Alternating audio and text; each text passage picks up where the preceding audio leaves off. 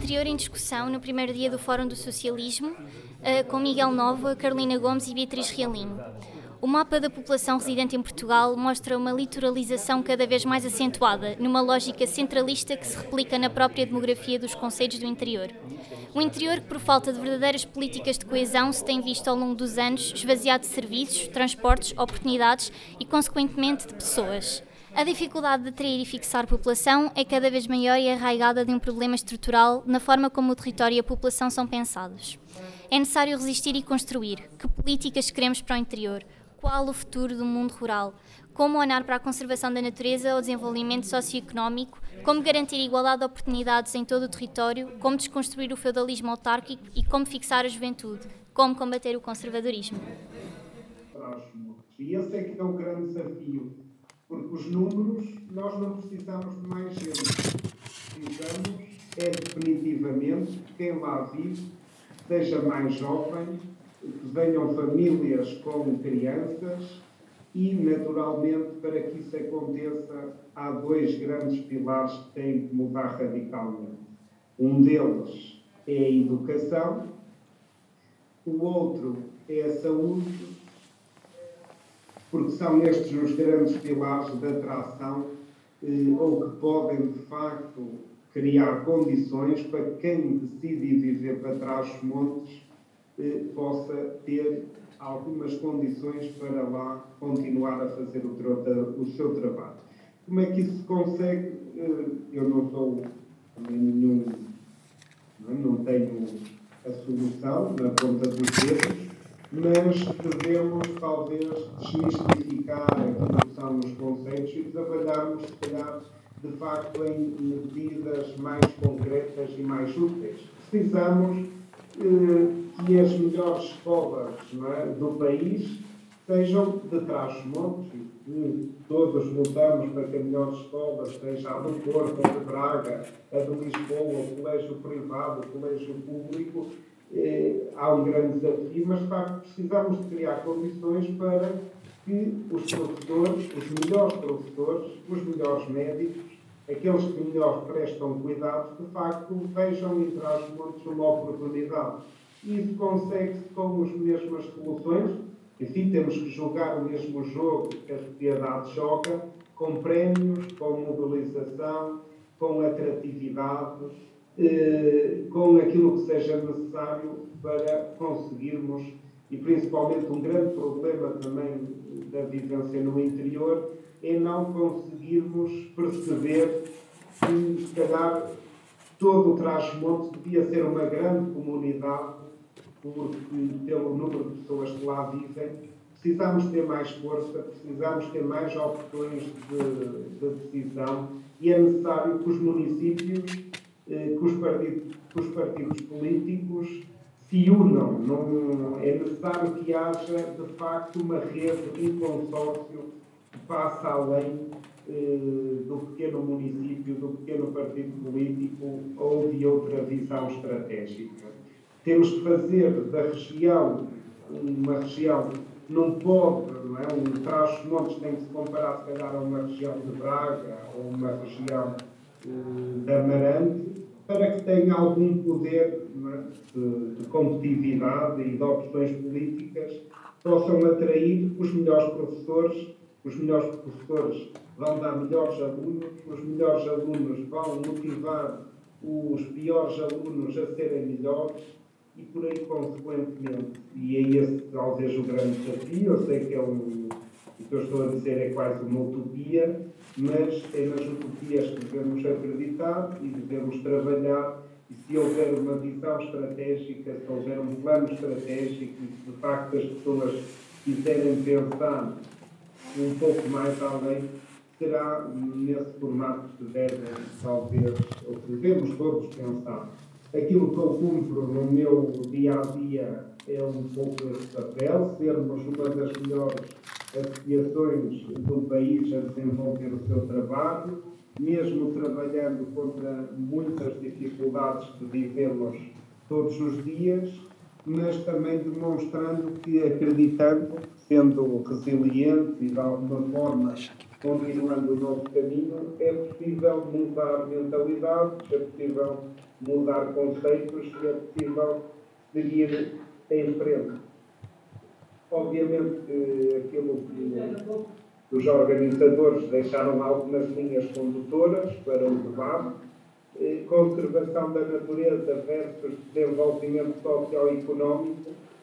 Claro que acreditaremos sempre que a conservação da natureza terá sempre uma visão estratégica muito mais importante que o desenvolvimento socioeconómico baseado em modelos que estão gastos, estão oprimidos, já não fazem parte das opções dos países desenvolvidos e nos questionamos muito porque é que 20 anos após eh, as opções políticas de outros países estão a optar e a desenvolver essas opções políticas para o nosso território. Talvez por falta de visão estratégica e talvez por um grande oportunismo, seja, como sabemos, as estradas e as boas estradas, as autoestradas, tanto trazem coisas boas como trazem coisas más, não é? Tanto fazem com que seja mais fácil de visitar o nosso território, como também seja mais fácil de fugir do nosso território. Tanto permitem que neste momento é possível, de alguma forma, ganhar dinheiro contra os montes, comprando produtos baratos e vendendo a um valor acrescentado maior eh, no litoral. Estamos neste momento a assistir a, um, a esses fenómenos, seja através da venda de madeira, de pinhais jovens para o litoral, seja na implementação de projetos eh, de alguma forma de lucro fácil, baseados no amendoal ou no olival. Eu não, não estou, não é este, é apenas darmos uma ideia geral. Obviamente que se Trás-Montes tem, e no Nordeste Transmontano tem 60% da sua área em verde natura, isto quando digo Nordeste Transmontano estamos a falar principalmente do Conselho de Pinhais, Bragança, Vinhoso, Miranda do Douro, eh, 70% do seu território está eh, sinalizado e, eh, e, legislado como pertencente à rede Natura 2000 da nossa política europeia, é óbvio que a estratégia é, desta zona tem que passar pela conservação da natureza senão é um contratempo, não é? Não, para que é que estamos a assinar diretivas, para que é que assumimos compromissos perante a União Europeia, se depois não é isso que vamos cumprir no papel. É muito importante que as visões estratégicas definidas de 10, a 20, a 30 anos sejam de facto as nossas opções, porque se forem as nossas opções, teremos que lutar também junto das entidades competentes para que haja majoração para as nossas opções estratégicas. Não podemos dizer que a conservação da natureza é o nosso, nosso core, o nosso motivo de desenvolvimento e depois por trás estamos a destruir esse enorme capital natural que é a rede Natura 2000. Depois, eh, mais para o debate, nós dizendo Óbvio que, havendo poucos jovens no interior, haverá sempre falta de expressão e liberdade de valores e de cultura, mas uh, também não, não creio que isso seja o grande problema, o grande entrave ao desenvolvimento traz montes, porque a cultura hoje em dia está ao nosso alcance uh, muito facilmente. Precisamos é ter bons professores, precisamos de formar bons pais, eh, temos que dar oportunidade a esses pais para terem tempo e liberdade para educarem os seus filhos. E são essas as opções, não é o facto de viver no interior. Há tanto uma pessoa casmurra e conservadora no interior como há no, no litoral, como há numa pequena cidade do litoral. Calhar no litoral é mais fácil é não ligares e não dares atenção a essa pessoa e no interior, porque somos menos, se calhar há quem sinta mais essa expressão. Mas a vida de cada um de nós, e é o nosso caminho que o temos que fazer e não estarmos preocupados muito com os boatos e com aquilo que se diz. Obviamente, como falei, eh, Trás-Montes e as pequenas comunidades Trás-Montes, ao serem geridas ou, ou terem poucas pessoas que lá vivem, é mais fácil, talvez, haver uma menor eh, possibilidade de expressão da liberdade, ou seja, mais pessoas facilmente vão votar por leis conservadoras, talvez porque há mais pessoas de idade, porque há mais eh, conservadorismo, mas isso não será o problema para o seu desenvolvimento. Acho que o problema base são aqueles que eu já citei de início, e é uma verdadeira revolução que terá que existir na educação, na saúde e na disponibilização de oportunidades de, de desporto, de cultura, mas que nem tudo tem de ser como se faz no, nas grandes cidades, não é? Ou seja, uma pequena cidade não é uma grande cidade e nós não queremos copiar aquilo que a cidade faz, não é? Não estamos preocupados com isso. Eh, está ao alcance de qualquer um de nós eh, realizar um encontro de cinema, um, promover um. Miguel, peço desculpa, só para, para dizer que o tempo está a acabar e então só para concluir, por favor, para podermos passar a palavra à Carolina de seguida. Então, eu da minha parte penso que expus aquilo que era o principal, não é? Era de alguma forma desconstruir pensamentos e que era um bocadinho o que se pretendia com este debate, e acho que é surgirem ideias novas, novas ideias de desenvolvimento que não sejam baseadas nos mesmos conceitos e nos mesmos valores. O co-work pode funcionar para a cidade, mas no mundo rural não tem qualquer sentido de existir. É uma frase que não faz sentido nenhum. Não falta espaço livre e espaço para as pessoas trabalharem. E estou a dar um exemplo que poderemos dar outro. Mas muitas vezes tendemos a criar os mesmos conceitos para o interior que são desenvolvidos numa cidade sobrelotada e cheia de pessoas e com falta de oportunidade. Obrigada, Miguel. Vou então passar a palavra à Carolina Gomes. A Carolina tem 31 anos, é a primeira candidata da lista à Assembleia, de Viseu, Assembleia Municipal de Viseu pelo Bloco de Esquerda para as eleições autárquicas de 2021. É antropóloga com mestrado em Antropologia Médica. Em 2020 abraçou um projeto dedicado ao interior, às suas lutas e gentes, tornando-se redatora da plataforma de informação Interior do Avesso. Até então, tinha desenvolvido a sua atividade profissional numa empresa local de transporte coletivo de passageiros, o que lhe deu a conhecer de forma mais profunda os caminhos de Viseu, conceito que escolheu para viver e trabalhar, tendo nascido em Coimbra. É a partir de Viseu que se assume como ativista social pelo interior, pelos direitos das mulheres e pelos direitos humanos, através da participação na plataforma Já Marchavas ou no movimento da Greve Feminista Internacional, por exemplo. Carolina? Vê lá. Acho que está. Ah, obrigada, Beatriz. Um... E boa tarde uh, a todas as pessoas que estão aqui presentes e boa tarde também ao, Miguel. Então, tentando ser o mais breve possível para depois permitir aqui alguma, alguma dinâmica no funcionamento deste, deste painel. Uh, interior. é disso que estamos aqui a falar hoje. E o Miguel disse algo como. Uh, começou por aí, por desconstruir o que é o conceito de interior. O que é que é interior, afinal? É uma faixa de 50 km, de 100, de quantos? E isso remeteu-me quase imediato para aquela imagem que foi pintada no mapa de Portugal, agora com os resultados preliminares dos, dos censos uh, 2021, em que se verifica uma litoralização cada vez mais, mais intensa, mais, mais evidente, uh, da distribuição da população no território português. Portanto, não será de estranhar quando eu me ponho para falar, do, falar de interior ou outras pessoas o fazem, há sempre alguém do litoral. Então, mas eu até moro a 10 km da praia e tenho estes problemas. Mas, se calhar, aquilo que consideramos que são problemas normalmente mais associados ao interior e que são, vão começar a ser mais sentidos, ou já estão a começar a ser mais sentidos até noutros, noutros, noutros territórios. Daí também que a pertinência de refletir o que é o interior, o que são os seus problemas, lá está este, como o título do painel diz, eh, resistir e construir, eh, seja eh, particularmente pertinente.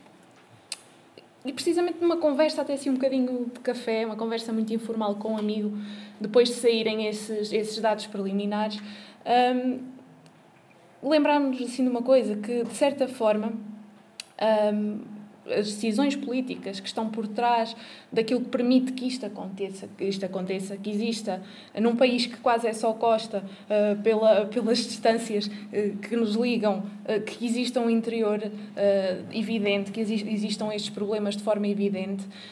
Um, pensando as decisões políticas que estão por trás disto, tanto as decisões tomadas a, a nível de, de, governo central como um, as políticas assumidas a nível local, a nível autárquico, uh, quase que parece que há aqui o interesse de, da reprodução de um certo feudalismo, particularmente visível na questão, na questão autárquica.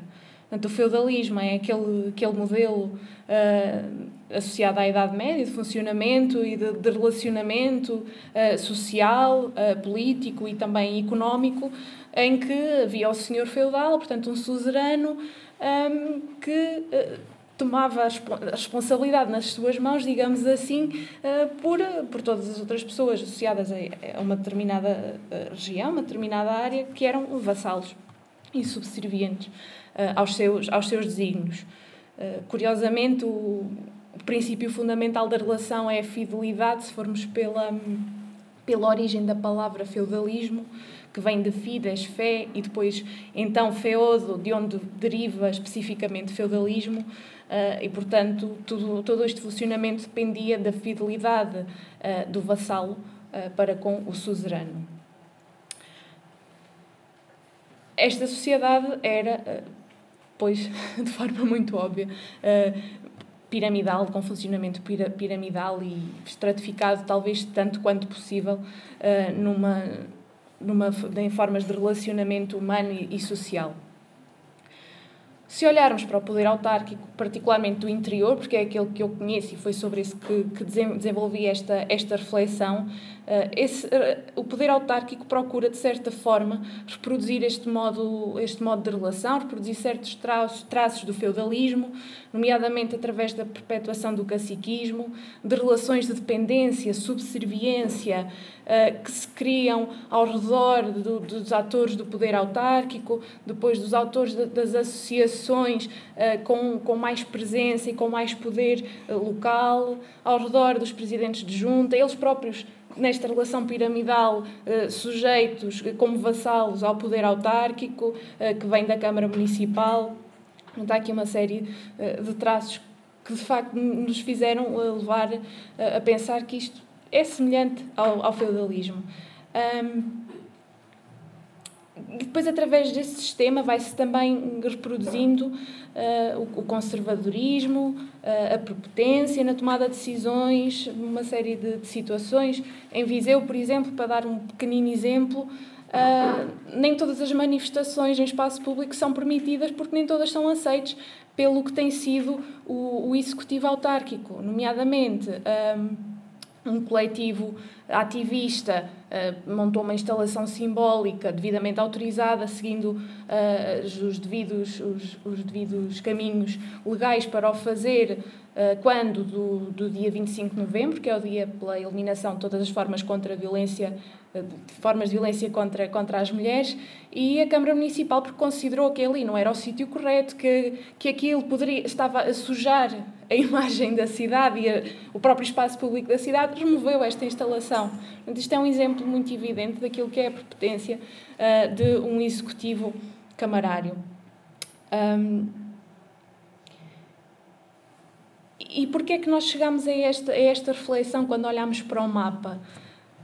porque eh, é tão evidente, e não é só evidente agora, é tão evidente já de, de há vários anos, que se está a fazer um caminho uh, que tem alimentado o, o, despovoamento do interior, que tem criado mais territórios de baixa densidade, que tem privado as pessoas desses territórios das mesmas oportunidades que outras pessoas em zonas mais litorais uh, terão, que parece que é intencional quase. Parece que há um interesse no despovoamento do interior, no isolamento do interior e precisamente na criação, também ela territorial, uh, demográfica, destes feudos. Portanto, quanto mais pequeno mais circunscrito for, for esta coisa, mais fácil é, é, mais fácil é, é controlá-la, é dominá-la. E há, há, dois aspectos particulares que me parecem estruturais, um, que acabam por, por um lado, ser resultado disto, por outro lado, contribuir para isto. Uh, uma delas é a, a, negação, aquilo que tem sido a negação uh, através de esquemas. Um, assim meios, meios escondidos, uh, tentar atirar areia para os olhos. Portanto, a negação de, de cumprir aquilo que, este, que até está em, em, na Constituição, que é a, a, criação de uma regionalização, avançar com um projeto de regionalização democrática. Ora, não só esta discussão não, é, não está a ser tida não, não tem sido tida, como, pelo contrário, têm surgido estratagemas de eh, fingimento democrático de organização territorial e política intermédia entre, entre o que é o poder central e o poder autárquico. Por exemplo, temos a questão da, da municipalização, que pretendia ser um, um descentralizar de competências do Estado Central, que acaba, acaba por ser mesmo uma municipalização do conjunto de competências que não deveriam sair do Estado Central, porque estamos a falar de coisas como a saúde, a educação, que o Miguel referenciou, a, a, a, cultura, que deveriam ser garantidas de igual forma para todas as pessoas do país e com esta municipalização estamos precisamente a colocar isso, isso em causa, uma vez que nem todos os municípios terão as mesmas capacidades, os mesmos recursos humanos uh, e materiais de, de, de, conseguir fazer cumprir um, eh, aquelas que passarão a ser as suas, as suas competências. Existe, até com isso, um risco de que seja feita privatização através de, de empresas municipais, de empresas municipalizadas, por exemplo, uma vez que o município se vê com determinado uh, conjunto de competências que não terá, poderá não ter responsabilidade, uh, capacidade de resposta, então uh, atribui essa a concretização dessas competências a empresas e aí estamos a privatizar coisas, estamos a abrir caminho para uma privatização séria de coisas como a saúde, a educação, a cultura, etc. Por outro lado, isto também vai acabar por forçar a ideia já tão presente nas vilas, nas aldeias, nas cidades que tenho percorrido no interior, eh, de que as câmaras são empregadoras, que as juntas de freguesia são empregadoras. E por isso mesmo eh, as pessoas manifestam um grande medo de tornar públicas certas opiniões que possam ir contra aquilo que têm sido as decisões eh, de poder, poder local.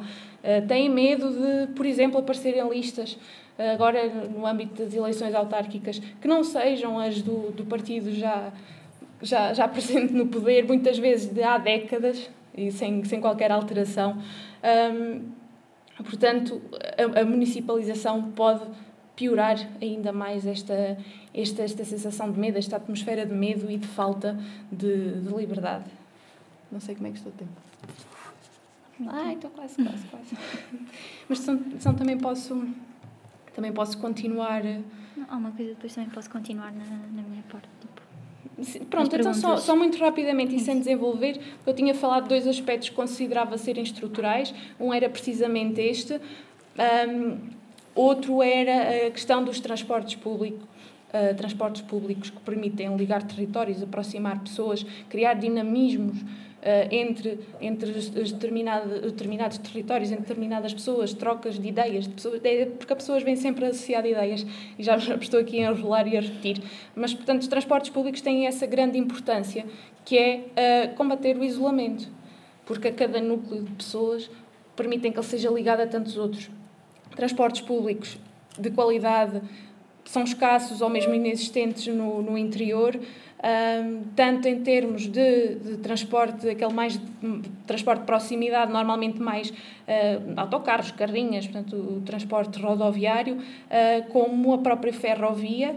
Portanto, a ferrovia, nós temos, chegamos a um ano, um belo ano de 1990, quando o Cavaco Silveira era primeiro-ministro, que reduziu assim abruptamente, de repente, 700 quilómetros de, de vias férreas, sobretudo localizadas no interior, sobretudo em Trás-os-Montes e no Alentejo. E, por exemplo, se nós virmos as únicas capitais de distrito que neste momento não têm uh, acesso à ferrovia, não têm comboio, são três no interior, que é Viseu, Vila Real e Bragança. Pronto. E depois terei mais oportunidade de desenvolver mais alguma coisa.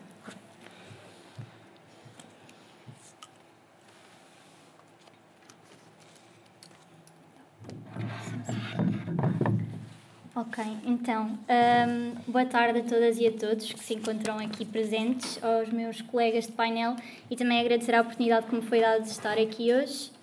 Um, eu sou Beatriz Realim, tenho 20 anos, sou natural da Guarda. Em 2017 mudei-me para Lisboa para estudar Ciência Política e Relações Internacionais, onde me licenciei este ano, e vou continuar a estudar na mesma instituição, na Universidade Nova de Lisboa, um mestrado sobre mulheres na sociedade e na cultura.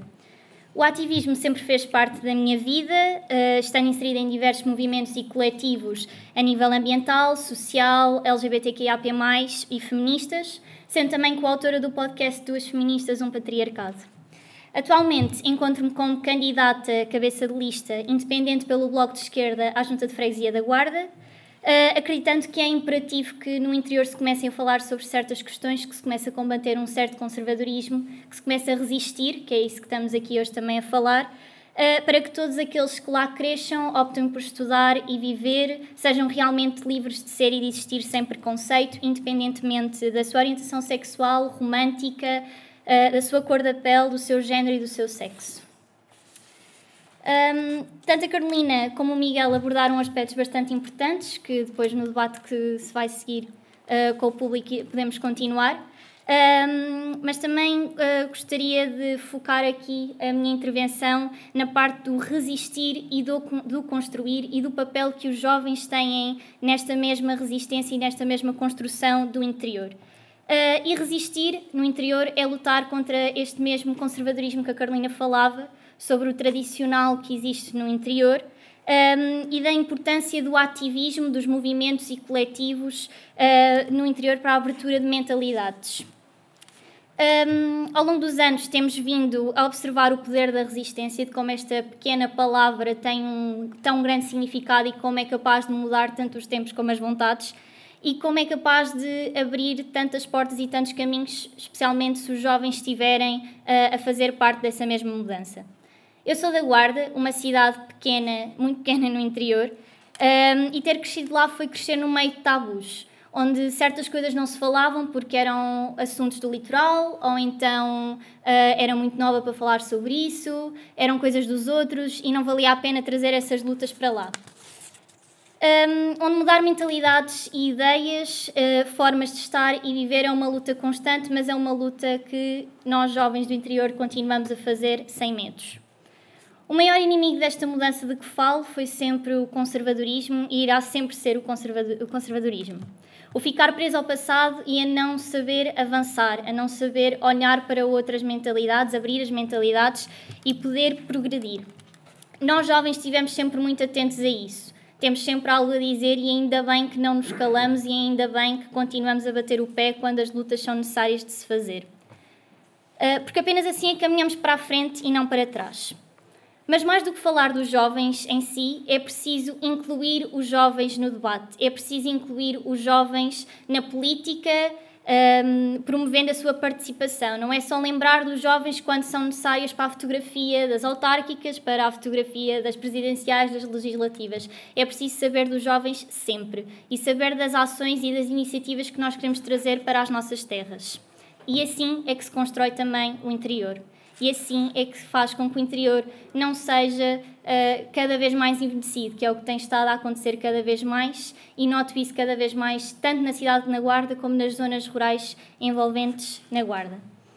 É preciso construir e resistir o interior através de políticas, também elas sociais, que combatam então o conservadorismo e tragam novas mentalidades. Desta forma, algo importante de falar aqui hoje é também do ativismo jovem e do ativismo que existe no interior. São muitos os movimentos que pelo interior já existem, mas que ainda não são ouvidos pelas autarquias. Continuamos a ser ignorados quando o objetivo principal é a proteção, especialmente ambiental, territorial, nosso, das nossas pessoas, das nossas terras. Sendo que os jovens são então necessários porque a sua fixação é então urgente. Claro que esta fixação passa também pela criação de novos postos de trabalho, melhores condições de emprego, em que se aposte também no empreendedorismo jovem e em novas formas de fazer trabalho, de se fazer negócio. Muitos jovens acabam por ir para fora, estudar para fora, um, quem tem esse privilégio e essa oportunidade.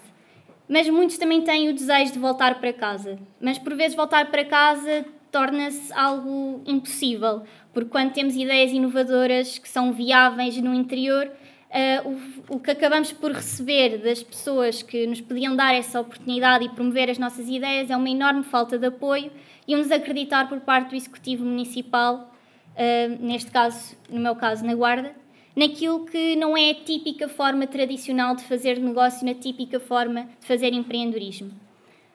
Algo que acontece também na minha zona é que muitas pessoas, eh, muitos jovens, acabam por não sair, não ingressar no ensino superior, porque não têm esse objetivo e querem começar a construir carreira na terra, na casa que sempre foi deles. O que lhes acontece é que muitas das vezes são despedidos de X em X tempo para não uh, entrarem nos quadros das empresas e por isso não começarem a fazer carreira. Como é que um jovem se pode fixar no interior? Como é que um jovem pode começar a formar vida e carreira se não tem, se não lhe dão essa mesma oportunidade e se a sua vida está constantemente a ser alterada? Muitos jovens acabam por fugir para o litoral, para as cidades grandes, um, e quem acaba por perder é o interior. Porém, mais importante do que isto, também temos que falar um pouco sobre as questões sociais e trazer essas questões sociais para o interior. Porque se tivermos emprego, se tivermos casa onde ficar, também precisamos de outra coisa, é sentir-nos seguros e seguras nas ruas. Como vos disse há pouco, cresci numa cidade rodeada de tabus. Sendo um desses tabus, falar-se de feminismo, falar-se de violência de género, violência sexual que continua a acontecer nas nossas ruas. Falo aqui também de que muitas das mulheres que fazem ativismo no interior, muitas das pessoas que estão à frente do ativismo no interior são mulheres. São mulheres que estão na linha da frente uh, nas lutas, que dão a voz, que dão a cara quando é preciso lutar por algo. Porque são elas que trabalham a terra, são elas que vivem da terra e na terra. São muitas das mulheres que estão à frente de, das lutas contra a mineração a céu aberto, por exemplo, que é um enorme problema que se tem vindo a revelar aos anos, mas que é imperativo lutar cada vez mais. Outro, estas mulheres têm como objetivo um, procurar uh, combater esta mineração a céu aberto, querendo lutar e proteger as suas terras, as zonas rurais, a sua gente, a sua paisagem, a nossa agricultura e a nossa água. Também a questão LGBTQIAP+, é importante ser falada no interior, porque está automaticamente ligado ao feminismo e estas questões sociais é o facto de nos sentirmos seguras e seguros nas nossas ruas. Sendo este mais um não assunto no interior. Continuamos a declarar cada vez mais cidades e cidades do interior zonas livres para pessoas LGBTQIAP+. Na Guarda foi este ano aprovada em Assembleia Municipal, por moção do deputado eleito do Bloco de Esquerda, um, que a Guarda fosse realmente uma zona livre LGBTQIAP+, mas e agora? O que é que vai acontecer daqui a um ano? Não vale a pena não dizermos que somos se depois não realmente não fazemos nada. A homofobia não acaba dessa forma. A homofobia vai se desconstruindo. E isso acontece através de ações de sensibilização, através de conversas com aqueles e aqueles que sentem na pele o significado de preconceito. Uh, falar sobre o assunto e não empurrar para debaixo do tapete com uma simples moção. É preciso provar que temos algo a dizer e que iremos continuar a resistir por muitos nãos que nos vão dando. Para isso também é preciso que as juntas de freguesia, as assembleias municipais e as câmaras municipais estejam lado a lado dos movimentos e coletivos que trabalham estas questões e que deem oportunidade aos jovens, pois sem estes últimos, sem os coletivos, sem os jovens, sem estes movimentos, o interior irá continuar parado no tempo, não iremos conseguir avançar. Desta forma, o que estamos aqui a fazer hoje é debater e criar ideias para construir e incluir uh, mais uh, no interior Políticas que resistem ao crescimento da extrema-direita, como temos visto neste último ano. A extrema-direita ficou em segundo lugar na Guarda. É preciso combater isto. É preciso combater a homofobia que continua a existir não só nas escolas, como em casa, como nas ruas, nos cafés. É preciso começar a desconstruir o machismo, a combatê-lo. É preciso desconstruir o negacionismo ambiental que continua a existir. É imperativo que se lembrem do interior sempre e não quando quando se lembram, quando é necessário, quando é preciso falar-se do interior. O interior existe o ano inteiro. O interior não é só para certas alturas.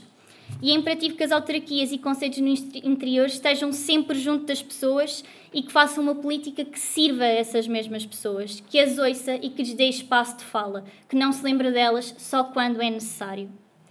Porque mais do que dizer que é preciso fazer-se, por mais que nos prometam, por mais que digam que nos vão ouvir e que nos vão dar oportunidade, é preciso realmente fazer, termos algo palpável para que digam, ok, ouviram-nos, começaram a fazer coisas, vamos continuar. Porque os jovens acreditam nestas lutas e vão realmente para a frente. E, nestes últimos anos apareceram novas, novas associações, novos coletivos, novos movimentos na Guarda e na zona rural uh, à volta da Guarda. Foram jovens que começaram com isso. Foram jovens que agarraram nas coisas e disseram: Ok, vamos para a frente, bateram com o pé e disseram que era hora de mudar. Porque mais do que dizer, lá está, é preciso fazer. Porque só assim é que iremos construir então esse interior de que falamos aqui hoje, que seja realmente para todas e para todos, que não nos obrigue a sair, mas que não nos obrigue a não querer voltar porque somos nós, as pessoas de interior, que também sabemos aquilo que precisamos, aquilo pelo qual temos que lutar. E estamos muito, muito mais vivos do que, do que mortos e estamos aqui para, para continuar mais do que nunca. Obrigada. Pode subscrever este Mais Esquerda no iTunes, no Spotify ou na sua aplicação de podcast. O mesmo acontece com os outros podcasts do Esquerda.net, como Alta Voz, com leituras longas de artigos, Os Cantos da Casa, com o melhor da música portuguesa, o Convocar a História, um podcast de Fernando Rosas com convidados diferentes todas as semanas, ou ainda o 4 e 20, o podcast quinzenal da atualidade canábica.